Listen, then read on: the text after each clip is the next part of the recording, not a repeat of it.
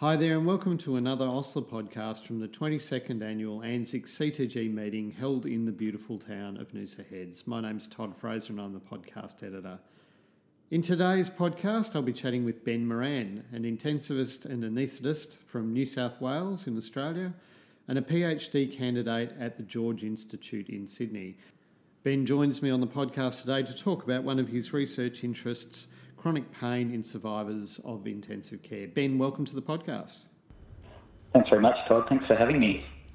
Ben, your study is looking at chronic pain in adult ICU survivors. How do you define chronic pain in this context? Um, well, it's quite interesting. The the taxonomy of chronic pain, particularly in survivors of intensive care, isn't well defined. Um, the um, ICD 11 was recently released uh, last year, and, and it's defined as pain in one or more anatomical regions that persists or occurs for longer than three months and is associated with significant emotional distress or disability. Uh, but there's not a lot of information on uh, the pathophysiology or or implications of that in the in the survivor of ICU. And there's a, a range of domains in which ICU survivors can fit into, uh, but that hasn't been hasn't been looked at uh, at this point in time. Ben, what do we know about the potential causes? What are the speculative mechanisms that might lead to chronic pain in survivors of ICU? Um, yeah, so it, if you break it down into the, the biological, the social, and the psychological, um, particularly when in ICU patients, you know, that that triggering event that causes critical illness can certainly cause it and things like sepsis, trauma, uh, thought to be uh, big causes of that. Um, trauma, particularly, you know, there may be a lot of nerve damage, um, certainly a lot of broken bones, and surgery can can predispose you to getting chronic pain. And sepsis, you can imagine, um, you know, circulating cytokines. Um, you know, you know when you you sprain your ankle, you know, the swelling and the, and the pain you get from that. Imagine that on a whole body level. Um, and if that goes uh, poorly treated or or continues, then then that certainly would uh, predispose you to developing chronic pain. And the pathway is thought to be you develop acute pain, then transitional pain, which then progresses through to chronic pain. Um, in addition to the biological, you've got the presence of devices, uh, endotracheal tube, uh, has been shown to cause quite significant distress in, in patients within ICU. Um, even turning uh, can be quite painful, particularly if you've been immobile for, for a long period of time. Um, having devices put in. Uh, and then you have the, the social determinants, so uh, the isolation, the fear uh, can certainly play into that, and, and psychological, so anxiety, depression, PTSD is a, is a big, is thought to be a big component of that.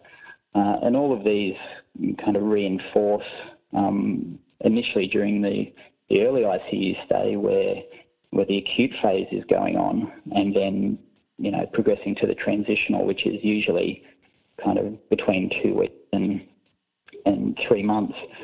And and if that's left unabated, then that will progress through to chronic pain.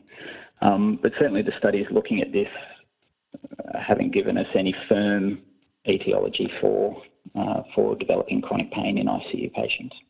Ben, what do we know about um, the the pain, uh, chronic pain that people get after ICU at this point in time? I know your study is looking to explore this in more detail, but what uh, what's the sort of incidence that we're talking about? Where do people get it? Uh, what are the, the potential risk factors that um, have been identified? So the in terms of the incidence, it, it depending on the studies you look at it, it ranges um, from around about 14% to, to 94%. So uh, there's a whole lot of methodological problems with the studies looking at that. But looking at patients that have some pain afterwards, and this is based on long term studies look, using the pain domain for the EQ5D, it's roughly between 40 and 50%. Um, there are some admission diagnoses which have a higher incidence of chronic pain, and that's burns and trauma uh, in particular. Um, the lower ones include obstetrics, as you can imagine, but for your general ICU patient, it's somewhere between 40 and, and 50%. Now, the majority of um, this pain is in the back and the limbs, and, and I suspect it's probably due to prolonged immobility. Um, and, and so getting people up and, and moving might be a good therapeutic intervention there. Um, but as I said before, the, the risk factors for develop, developing chronic pain um, are inconsistent across the studies. Um, you know, increasing age and sepsis was found in one study, but sepsis or duration of sepsis was protective in another study. Um, so we're, we're not entirely sure One of the big problems is all of these studies didn't exclude patients who already had chronic pain. Uh, there are only two studies there which which excluded them. Um, so, you know, with the baseline prevalence of chronic pain, certainly in Australia being roughly about 20 to 25 percent, it, it's hard to gauge a, an accurate number and an accurate set of risk factors um, without performing a, a detailed study. The numbers that you provided are striking, aren't they? I mean, 40 to 60% of patients who survive ICU having or reporting chronic pain. What sort of impact does this have on survivors and their families in the long term? Um, I think it's it, it's devastating. You know, if you if you look at the number of patients per year in Australia and New Zealand, that's around about 60 to 70,000 patients a year developing chronic pain.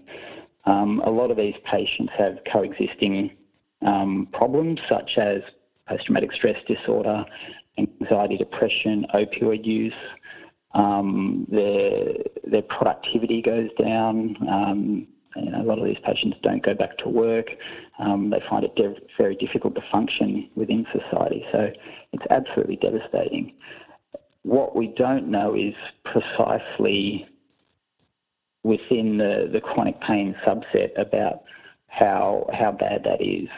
You know, we we can we can speculate at the moment, but the you know teasing that out between your, your general ICU survivor without chronic pain, you know, a lot of those problems still exist for them um, without having chronic pain. So um, again, the the evidence is, is certainly lacking in, in terms of in terms of what chronic pain specifically does for long term outcomes in our patients. Now, Noosa, at the conference, you presented um, your plan for your proposed study, the Pain ICU study, which is a multi centred observational cohort study. Can you tell us a little about what you're planning? Um, so, basically, we're, we're following patients up for um, six months after their ICU discharge.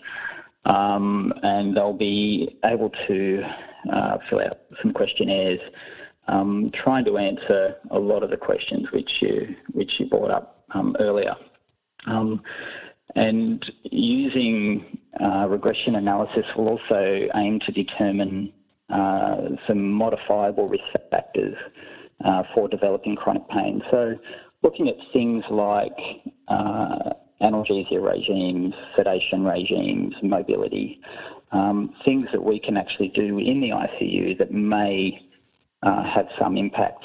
Um, because age and you know gender is a, good example. You know, females are more likely to get chronic pain, um, whereas you know we can't do anything about gender. Um, so the trying to find a risk factor that would be amenable to some kind of therapeutic intervention. So um, we'll enrol patients at ICU discharge and follow them for six months and they can fill out questionnaires. So trying to determine um, the characteristics of their pain, if they have fulfilled the, the definition of chronic pain um, as per the, the ICD-11. Um, look at the characteristics of their pain, uh, including a neuropathic pain questionnaire, because that's uh, having neuropathic pain. Uh, treatment for that differs a little bit um, compared to um, non-neuropathic pain in terms of the medications. Uh, and then looking at associated um, problems, so screening for PTSD, uh, anxiety, depression, and then also um, looking at productivity and um, doing an economic analysis to try to answer that that question that, that we spoke about the um, you know some of the impact on on these people in, in the long term. it's a well integrated cohort study, and we're, we're hoping to enrol 350 uh, patients uh, across um, 8 to 12 sites in, in New South Wales and Queensland. Ben, what are some of the challenges associated with doing observational research in an ICU environment?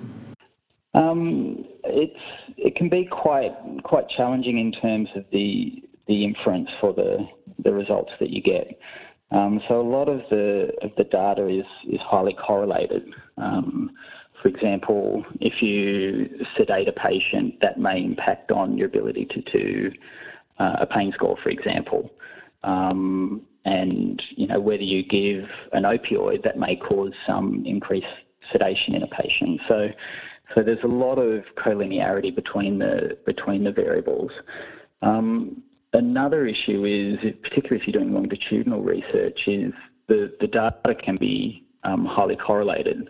So what that means is, you know, if you have say five milligrams of morphine um, per hour on on day one, that may impact your how much opioid you get on day two, for example. So trying to determine, you know, how to analyse this data can be can be quite complex.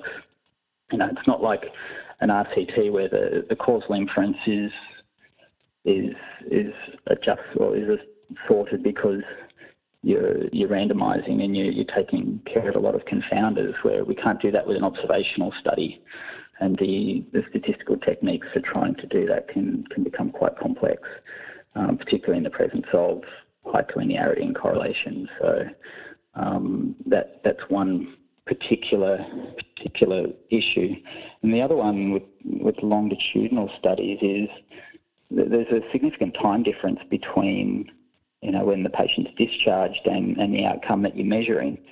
And, you know, you, you have seen issues like loss to follow up, for example, and it, and it may not be, uh, probably isn't random.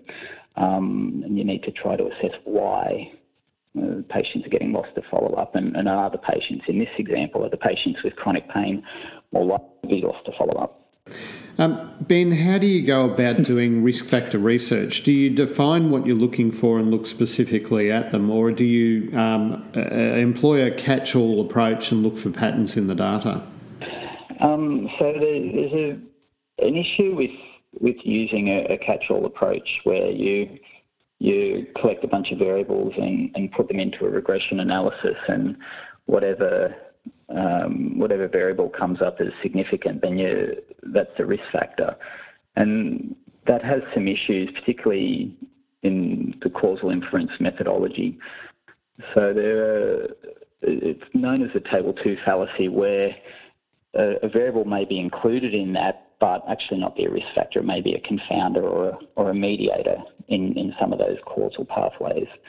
Um, so one way of of accounting for this is by using um, causal graphs or directed acyclic graphs, which which examine the causation between variables, um, and particularly your your exposure and and the outcome in particular, and, and it gives you a better idea on which variables you can adjust for with confounding.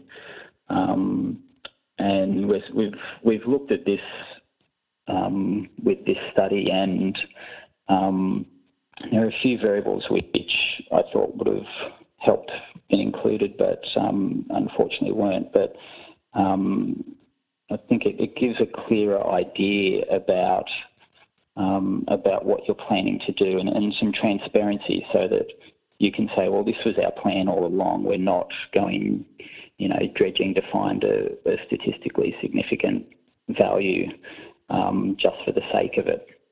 Uh, so think having having uh, selected your variables a priority uh, certainly helps with that. And in this case, given that chronic pain is a um, is a, a, binary outcome, um, then we'll be using logistic regression. Ben, we were talking before the interview began about the concept of follow up ICU clinics. What do you think the role of those clinics would be in managing chronic pain? Um, I think they would be amazing. The integration that you'd be able to get with um, with allied health in particular and, and pain specialists, I think would be would be quite substantial. Um, having having psychiatrists, uh, physiotherapists, and and psychologists available in, in addition to a, a, pain physician to to help as well would I think would really add to add to the the armamentarium to try to to try to tackle some of the problems with with post ICU syndrome. I, I think the way that a lot of the ICU follow up clinics are, are, being run at the moment, uh, certainly New South Wales are, and, and I think in, in, some areas of Queensland are, you know, the, the intensivist and a, and a CNC um, who helps out and, and then referring the patient off to different areas as, as is deemed necessary. And chronic pain clinics themselves are, are, quite well established in that they have you know, the psychiatry input, the, the psychology, they've got physiotherapy, um, and, and the pain physician. So in Canada, they've got a transitional pain service um, where if your patient looks like they're developing chronic pain or on the pathway to chronic pain, then you can enrol this service and, and they can come in at an earlier stage and, and do the same kinds of interventions that they do in a, in a chronic pain clinic um, whilst they're still in the hospital and to try to try to prevent um, because prevention is, always going to trump uh, reactive therapies. Ben, thanks very much for joining us on the podcast today and good luck with the Pain ICU study. Thanks very much, Todd. Thanks for having me. Thanks for joining us on the podcast today. For a range of great free interviews just like this one and a number of other great modules and resources, visit our website at osler.force.com.